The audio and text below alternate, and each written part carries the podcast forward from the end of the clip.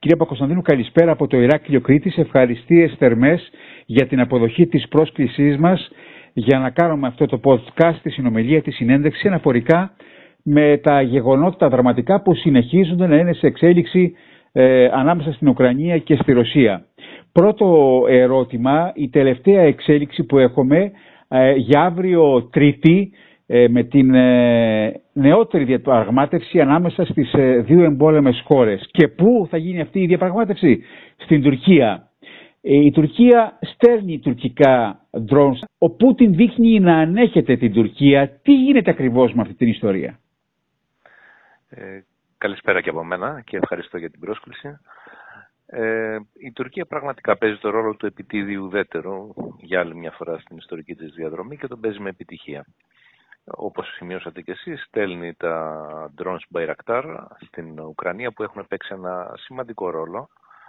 Αν θέλετε ήταν και ένας από τους λόγους που ερέθησαν τον, ε, την ρωσική ηγεσία γιατί φοβόταν πριν αρχίσει ο πόλεμος ότι ε, επρόκειτο η Ουκρανία να αντεπιτεθεί και να επιχειρήσει να ανακαταλάβει τις περιοχές του Ντονέτς, του Ντονιέτσκ και του Λουγκάνσκ που είχε καταλάβει οι δυνάμεις των Ρωσόφων από το 2014. Από τη μια πλευρά λοιπόν κάνει αυτό η Τουρκία, από την άλλη πλευρά έχει πολύ καλές σχέσεις και με τη Ρωσία όπως είναι γνωστό. Έχει αγοράσει τα S400, τα αντιπυροβολικά συστήματα, τους φτιάχνουν το πυρηνικό εργοστάσιο στο Ακούγιο, ε, έχουν τον Turkish Stream, ε, έχουν λοιπόν πατάνε σε δύο βάρκες αλλά καταφέρνουν να μην πέφτουν στη θάλασσα, αντίθετα ανταμείβονται.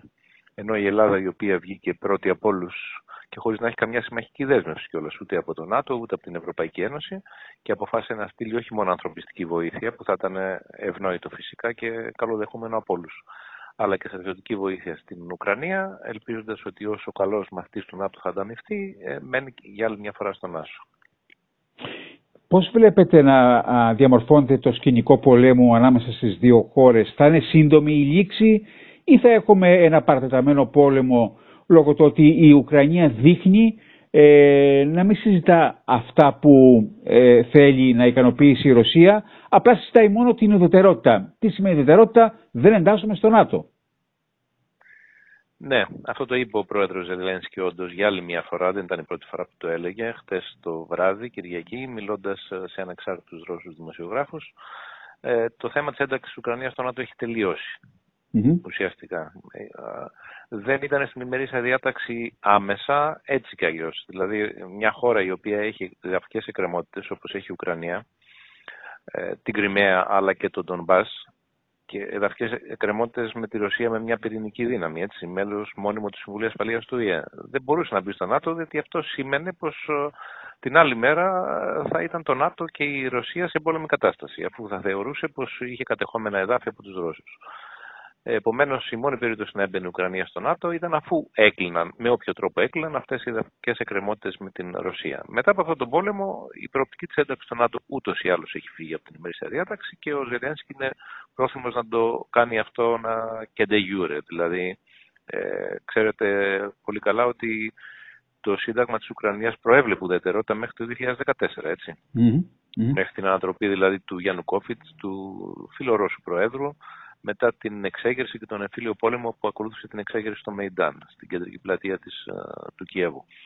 Λοιπόν, μέχρι τότε το Σύνταγμα προέβλεπε ουδετερότητα. Μετά ε, τον εμφύλιο του 2014, η επόμενη κυβέρνηση του φιλοδυτικού ε, Ποροσέγκου, Προέδρου της Ουκρανίας, του Βασιλιά της Σοκολάτας, ολιγάρχη και Προέδρου ταυτόχρονα, ε, το Σύνταγμα έβαλε ότι σκοπός μας είναι η ένταξη της χώρας στο ΝΑΤΟ. Ε, τώρα πιθανότητα θα αλλάξει άλλη μια φορά, όταν και όπως τελειώσει αυτός ο πόλεμος, για να κατοχυρωθεί η ουδετερότητα της Ουκρανίας, κάτι βέβαια το οποίο ο Ζελένσκι το συνοδεύει με διεθνείς εγγύησεις. Δηλαδή, εντάξει, θα είμαστε ουδέτεροι, αλλά θα πρέπει να δοθούν διεθνείς εγγύησεις από τις μεγάλες δυνάμεις, δηλαδή τις χώρες μέλη, μόνιμα μέλη του Συμβουλίου Ασφαλείας, συν τη Γερμανία, συν την Τουρκία ενδεχομένως και δεν ξέρουμε ε, ποιοι άλλοι μπορούν να μπουν. Ε, τώρα και αυτό βέβαια είναι ένα ασαφές θέμα, διότι αν οι εγγύησεις ασφαλείας είναι τέτοιες που να βάζουν μέσα ξένα στρατεύματα κλπ., θα είναι ένα θέμα μεγάλης διαπραγμάτευσης που πρέπει να γίνει. Το άλλο όμως που έβαλε ο Ζελένσκι είναι πως η οποιαδήποτε συμφωνία πρέπει να τεθεί στην κρίση του Ουκρανικού λαού με δημοψήφισμα. Και αυτό είναι κάτι που δημιουργεί πολλά ερωτήματα. Καταρχήν, οι συνθήκες ειρήνης δεν ε, επιβάλλονται συνήθως, δεν κατοχυρώνονται με δημοψηφίσματα. Κατοχυρώνονται ε, στο πεδίο της μάχης και από τις κυβερνήσεις των εμπολέμων. Έτσι.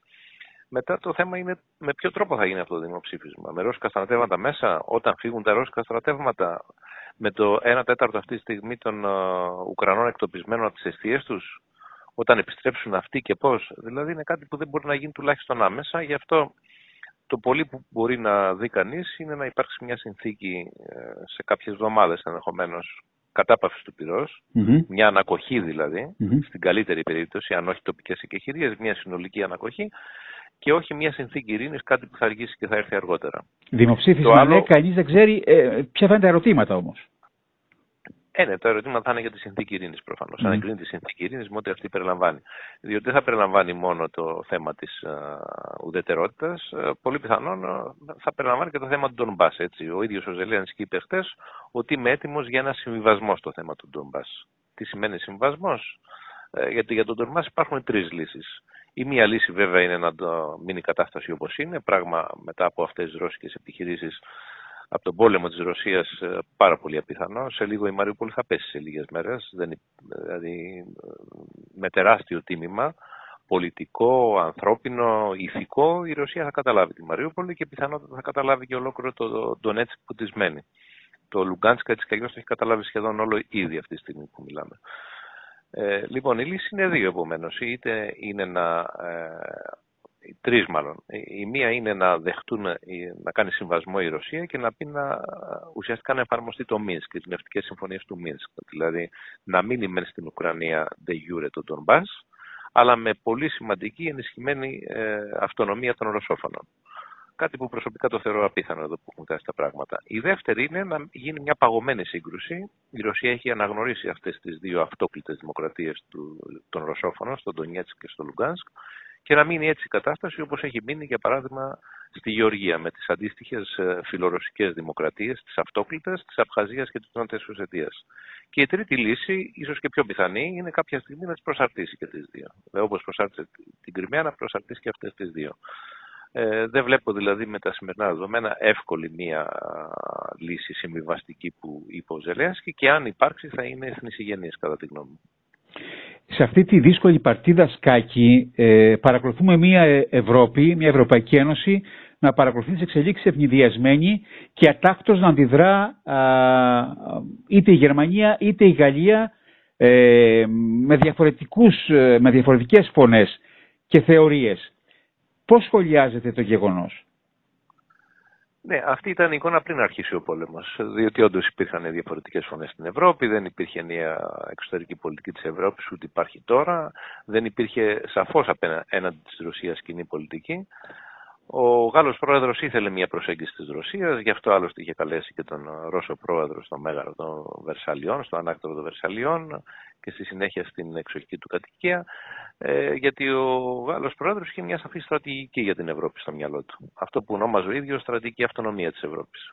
Που σημαίνει δηλαδή ότι η Ευρώπη να μην γίνει ε, παρακολούθημα της Αμερικής και να μην στριμωχτεί στις συμπληγάδες ενός καινούριου διπολισμού με την Αμερική στην μια πλευρά και την Κίνα κυρίως και τη Ρωσία δευτερογόντως από την άλλη, αλλά να έχει τη δικιά της εξωτερική πολιτική και τη δικιά της υπόσταση και στον αμυντικό τομέα ακόμα και να διατηρεί καλές σχέσεις όσο γίνεται και με την Κίνα και με τη Ρωσία. Με την Κίνα στο οικονομικό μέρος που ενδιαφέρει κυρίως στην Ευρώπη, λόγω των κινέζικων επενδύσεων και με την ε, Ρωσία στο ενεργειακό και στο γεωπολιτικό. Αυτά όμως ο καγκελάριος Σόλτς εντωμεταξύ όταν εξελέγει στη Γερμανία ήταν ευεπίφορο σε μια τέτοια στρατηγική, διότι από τη Σοσιαλδημοκρατία προέρχεται, από τη Σοσιαλδημοκρατία ξεκίνησε η Ostpolitik, ο καγκελάριος Σρέντερ είναι ακόμα και τώρα σητίζεται από μεγάλες ρώσικες εταιρείες των υδρόγων ανθράκων και ούτω καθεξής. Αυτά όμως είναι παρελθόν τώρα πια. Τώρα ζούμε σε έναν άλλο κόσμο.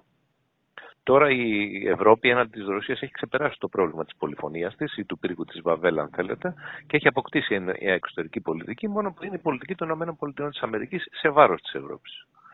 Δηλαδή, όταν βλέπετε να ε, ε, συμφωνεί η Ευρώπη να προμηθευτεί υγροποιημένο φυσικό αέριο από την Αμερική και να απεξαρτηθεί ενεργειακά από την ε, Ρωσία, σε βάρος βεβαίως των Ευρωπαίων καταναλωτών, αν και κανένα δεν ξέρει αυτό το φυσικό αέριο το υγροποιημένο της Αμερικής τι θα προκαλύψει. Έτσι. 15 δισεκατομμύρια ε, κυβικά μέτρα έτσι μας ε, υποσχέθηκαν οι Αμερικάνοι, τα οποία, είναι, ε, τα οποία είναι το 10% από αυτά που εισάγουμε κάθε χρόνο από τη Ρωσία. Έτσι. Δηλαδή δεν μπορούν να καλύψουν και τις ανάγκες. Βεβαίως θα υπάρξει και το Αζερβαϊτζάν, όλοι τρέχουν τώρα να πάρουν περισσότερο από το Αζερβαϊτζάν, από το Κατάρ και ούτω καθεξής. Αυτά όμως θα είναι σε βάρος οπωσδήποτε του Ευρωπαίου καταναλωτή σε μια κατάσταση που ήδη υπάρχει τόσο μεγάλη ενεργειακή κρίση. Ε, φαντάζομαι βέβαια πως κάποιες από αυτές τις ε, δρακόντιες κυρώσεις που επέβαλαν οι Αμερικανοί μαζί με τους Ευρωπαίους, αλλά δεν θίγουν τους, Ευρω... τους Αμερικανούς, έτσι, τους Ευρωπαίους θίγουν έτσι. Οι Ευρωπαίοι έχουν μεγάλες επενδύσεις στη Ρωσία, έχουν οικονομικές σχέσεις με τη Ρωσία, όχι μόνο ενεργειακές. Τις προάλλες η Ρενό, η γαλλική, ανέστηλε τη λειτουργία ε, του εργοστάσιου κατασκευής αυτοκινήτων που έχει στη Μόσχα και μόνο από αυτό το εργοστάσιο ε, θα ζημιωθεί πολύ. Εκεί απασχολούνται 43.000 άνθρωποι. Έτσι. Mm-hmm. Θα ζημιωθούν και οι Ρώσοι βέβαια, θα ζημιωθούν και οι Γάλλοι. Λοιπόν, ορισμένες από αυτές τις κυρώσεις πιθανόν να μην είναι αιώνιες βέβαια. Ακόμα και οι Βρετανοί που είναι πολύ πιο αντιρώσοι παραδοσιακά από ότι είναι οι Γάλλοι ή οι Γερμανοί, η κυβέρνηση του κ. Τζόνσον, ε, προσπάθησε χθες να προτείνει και ένα καρότο στον ε, Πούτιν. Διότι σου λέει εντάξει, όλο με το ρόπαλο τον έχουμε, αλλά η τακτική θέλει ρόπαλο από τη μια, καρότο από την άλλη. Και το καρότο που πρότεινε η κυβέρνηση Τζόνσον είναι η άρση των κυρώσεων, η μεγάλου μέρους από τις κυρώσεις, εάν αποχωρήσουν τα στρατιωτικά, ε, τα ρωσικά στρατεύματα από την Ουκρανία. Φαντάζομαι ότι και ο πρόεδρος Πούτιν αυτό το παιχνίδι παίζει αυτή τη στιγμή που μιλάμε. Δηλαδή, ε, ήδη έχει ε, καταλάβει εδάφη περισσότερα από αυτά που μπορεί να αφομοιώσει. Δηλαδή, το Ντονμπάς μπορεί να το αφομοιώσει, η ρωσόφωνο είναι σε μεγάλο ποσοστό είναι και φιλορωσικό. Ε, ενδεχομένως και τα εδάφη στο νότο πάνω από την Κρυμαία μέχρι τη Χερσόνα και αυτό το χερσαίο διάδρομο ανάμεσα στην Κρυμαία και τον Ντονμπάς και αυτά ενδεχομένως. Αλλά από εκεί και πέρα τα εδάφη που έχει κατακτήσει σε άλλες περιοχές της Ανατολικής και Βορειοανατολικής Ουκρανίας είναι πιθανόν κατά τη γνώμη απλώς διαπραγματευτικό χαρτί ε, γιατί η διαπραγμάτευση τέλος δεν θα γίνει ανάμεσα στον κύριο Πούτιν και στον κύριο Ζελένσκι, θα γίνει κυρίως ανάμεσα στον κύριο Πούτιν και στον κύριο Μπάιντεν. Και η βασική διαπραγμάτευση του Πούτιν θα είναι εδάφη για κυρώσεις. Δίνω πίσω εδάφη, παίρνετε πίσω κυρώσεις. Αλλά απέχουμε πάρα πολύ από αυτό ακόμα. Σε σχέση με τα ενεργειακά που θίξατε, είναι τελικά πικρή η ιστορία του Eastment για την Ελλάδα. Εκτιμάται ότι ξαναζεσταίνεται το σενάριο αυτό ε, και πώς το χειρίζεται η ελληνική κυβέρνηση. Ε, νομίζω και το έχω γράψει και το έχω πει κατά καιρούς ότι το ίστημα ήταν εξ αρχής μια ανοησία από άποψη ενεργειακή, δεν επρόκειται ποτέ να γίνει. Ήταν απλώς ένα κόκαλο για να τραβιέται η Ελλάδα στην, ε, σε μια στενή συμμαχία με το Ισραήλ στην περιοχή, κάτι που βόλευε πάρα πολύ βέβαια το Ισραήλ, αλλά από οικονομική άποψη, για να μην μπούμε από άλλες απόψεις, από ψυχολογική ε, για την Ελλάδα και ούτω καθεξής, ήταν μια πολύ κακή ιδέα. Ε, τα πετρέλαια δεν φτάνουν αυτά που υπάρχουν για να λειτουργήσει το EastMed, διότι η Αίγυπτος, όπως ξέρετε, δεν ποντάρει στον EastMed. Η Αίγυπτος υγροποιημένο αέριο πουλάει βασικά και δεν είχε καμία όρεξη σε κάτι τέτοιο. Ε, και από την άλλη πλευρά, βέβαια, τα, τα πετρέλαια που υπάρχουν στην Κύπρο αυτή τη στιγμή, τα διαπιστωμένα είναι πάρα πολύ λίγα για να φωτίσουν ένα τέτοιο σχέδιο. Στην Ελλάδα δεν ξέρουμε καν αν υπάρχουν πετρέλαιο. Αφήστε που είναι ένα τεράστιο θέμα, αν αξίζει τον κόπο να τα εκμεταλλευτούμε με αγωγούς τέτοιου βάθους ακόμα και αν βρούμε έξω από την Κρήτη και να θυσιάσουμε όλες τις ακτές της Νότιας Κρήτης και να προκαλέσουμε και μεγάλη ζημιά στο περιβάλλον βέβαια, έτσι. Mm-hmm. Ένα άλλο ερώτημα. Αλλά ούτως ή άλλως δεν έπαιζε αυτό το θέμα και δεν παίζει πολύ περισσότερο τώρα που τα βρίσκει το Ισραήλ με την Τουρκία. Έτσι. Ε, αυτό είναι δεδομένο κατά τη γνώμη μου και δεν θα πάει. Αυτό που τους λέει η Τουρκία εξάλλου στο Ισραήλ είναι ότι άμα θέλετε να περάσουν από μένα που είναι πολύ πιο κοντά. Μια ματιά στο χάρτη δείχνει πως η ορθολογική λύση από άποψη οικονομική προφανώς αυτή είναι να περάσουν μέσω Τουρκίας και να συνεχθούν με το τουρκικό δίκτυο και από εκεί να πάνε Ευρώπη.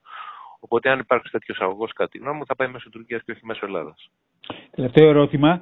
Ε, συμφωνείτε με τη σφοδρή επίθεση του πολίτικου ε, κατά του Βερολίνου ε, λέει ότι τελικά ήταν οι Γερμανοί χρήσιμοι λύθοι ε, για τον Πούτιν τις τελευταίες δεκαετίες ε, και τα πειρά αυτά τα εισπράττει κυρίως η Μέρκελ. Ε, τώρα χρήσιμη λύθη ολόκληρη η Γερμανία θέλει ένας δημοσιογράφος για να το γράψει κάτι τέτοιο ναι. για μεγαλύτερη σεμνότητα πιστεύω. Η Γερμανία προάσπιζε τα δικά της γεωπολιτικά συμφέροντα με τον καλύτερο τρόπο και τα οικονομικά βεβαίως με τον καλύτερο τρόπο που μπορούσε και αυτό κάνει και σήμερα. Ε, στο θέμα της Ρωσίας η Γερμανία είχε πάντα μια αντίφαση. Από τη μια πλευρά ενεργειακά ήταν πολύ στενά συνδεμένη μαζί της και είχε κάθε λόγο να το κάνει αυτό. Από την άλλη πλευρά όμως δεν ήθελε να χάσει τις χώρες της κεντρικής και ανατολικής Ευρώπης, που είναι το ζωτικός της οικονομικός και γεωπολιτικός χώρος από μια άποψη.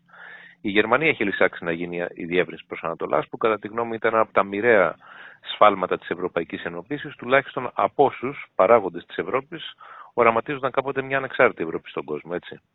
Ήταν δεδομένο πως από τη στιγμή και, και μια Ευρώπη πιο δίκαιη κοινωνικά, έτσι, διότι άλλο πράγμα είναι η παλιά Δυτική Ευρώπη ε, σχετικά παρόμοιων χωρών από όψη οικονομικού επίπεδου, βιωτικού επίπεδου και κοινωνικής δομής και από άποψη προσανατολισμό στην εξωτερική πολιτική και άλλο πράγμα είναι να μπαίνουν αυτές οι πρώην χώρες του Συμφώνου της Βαρσοβίας οι οποίες είχαν ένα έντονο αντιρωσικό προσανατολισμό λόγω και των εμπειριών τους, έτσι δεν το αδικεί κανείς αυτό. Ε, και από οικονομική άποψη ήταν καταστροφή για την Ευρώπη. Δηλαδή αυτό που έγινε με την ένταξη αυτών των χωρών, που έγινε και επί ελληνική προεδρίας, επί προεδρία του κυρίου Σιμίτη. Έτσι. Αν και ο κύριος Σιμίτης βέβαια δεν ήταν ο πρώτος τροχό, αμάξι σε αυτήν την ιστορία.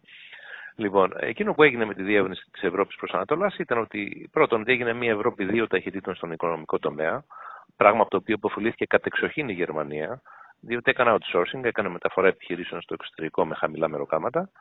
Και δεύτερον, ε, διέλυσε στο, και στο πολιτικό επίπεδο την Ευρώπη. Έτσι, θυμάστε με τον πόλεμο του 2003 στο Ιράκ, όταν οι Αμερικανοί, ο κύριος Ράμσελ, τότε ο Υπουργός Άμυνας Αμερικής, μιλούσε για τη νέα και την παλιά Ευρώπη. Η παλιά Ευρώπη, Γαλλία, Γερμανία μαζί με τη Ρωσία ήταν εναντίον στον πόλεμο. Η νέα Ευρώπη των Ανατολικών χωρών, των αντιρωσικών και ρωσοφοβικών χωρών, ήταν υπέρ της Αμερικής, ό,τι και αν έλεγε η Αμερική. Έτσι. Από αυτή την άποψη νομίζω πως αυτή ήταν η τραγωδία. Η Γερμανία είχε λοιπόν αυτή την αντίφαση ότι είχε σοβαρά οικονομικά συμφέροντα με τη Ρωσία αλλά είχε και ένα ζωτικό χώρο προς την κεντρική και ανατολική Ευρώπη που δεν ήθελε να το χάσει σε καμιά περίπτωση και αυτός ο παράγοντας έπαιξε σοβαρό ρόλο σε αυτή τη στροφή της, σε αυτή τη φάση. Νομίζω όμως ότι ορισμένα πράγματα είναι αναστρέψιμα. Έτσι. Αν αυτός ο ολέθριος και άδικος πόλεμος της Ρωσίας στην Ουκρανία τελειώσει μια ώρα αρχίτερα, πολλές από τις συνέπειες που είδαμε ε, πολλές από αυτές τις αλλαγές που είδαμε τώρα, δηλαδή μετά την ρωσική εισβολή, δεν θα διατηρηθούν, δεν θα είναι αιώνιες. Τίποτα δεν είναι αιώνιος στην πολιτική και τη γεωπολιτική. Θέλω να σας ευχαριστήσω θερμά για αυτήν την εξαιρετική ανάλυση που μας παρουσιάσετε κύριε Πακοσταντινού. Εγώ σας ευχαριστώ, ευχαριστήσή μου. Καλό σας βράδυ.